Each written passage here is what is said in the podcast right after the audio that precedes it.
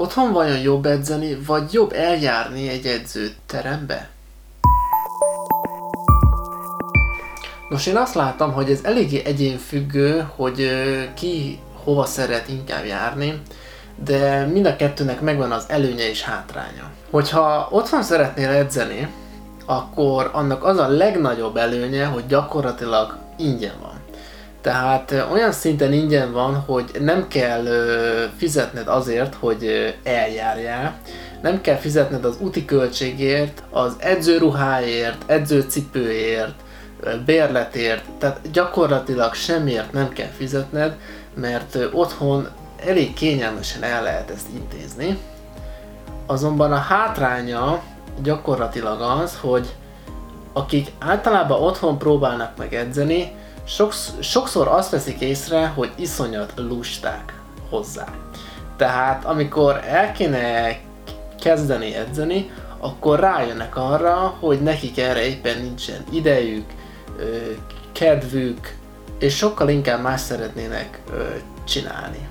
Nos, az edzőtermi edzésnek pontosan ez az előnye, ami az otthoni edzésnek a hátránya, hogyha elmész máshová edzeni, akkor annak az az előnye, hogy motivált vagy. Hiszen, hogyha már eljöttél ide, akkor már, akkor már értelemszerűen el fogod indítani az edzésedet, sőt, sőt, amikor látsz másokat is edzeni, akkor sokkal inkább motivált leszel abban, hogy végig csinált az edzésed.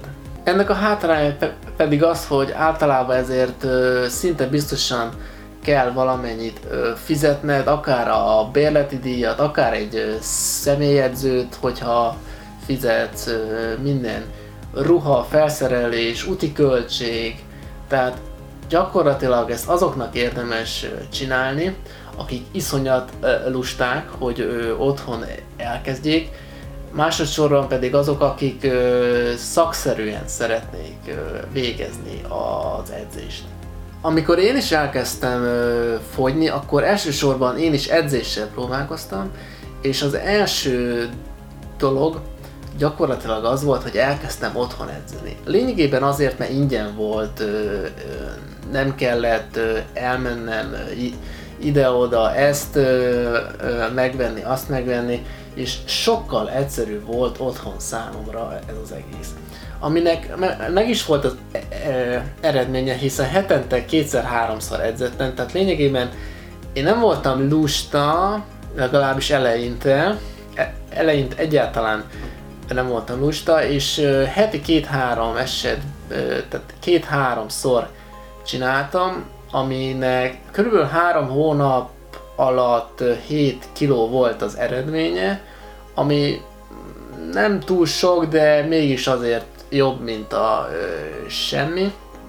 Viszont amikor én is elkezdtem lustulni, akkor én is észrevettem, hogy ö, ö, milyen hátrányai is ö, vannak ennek az otthoni edzésnek, és gyakorlatilag ma már ott tartok, hogy egyáltalán nem szoktam itthon edzeni, és inkább eljárok máshova, mert egyszerűen most per pillanat nekem így egyszerűbb. Úgyhogy most az érdekelne, hogy vajon neked melyik a, legegyszerűbb edzés, vajon az otthon edzés, vagy pedig inkább eljárnál máshova. Írd meg nekem ezt.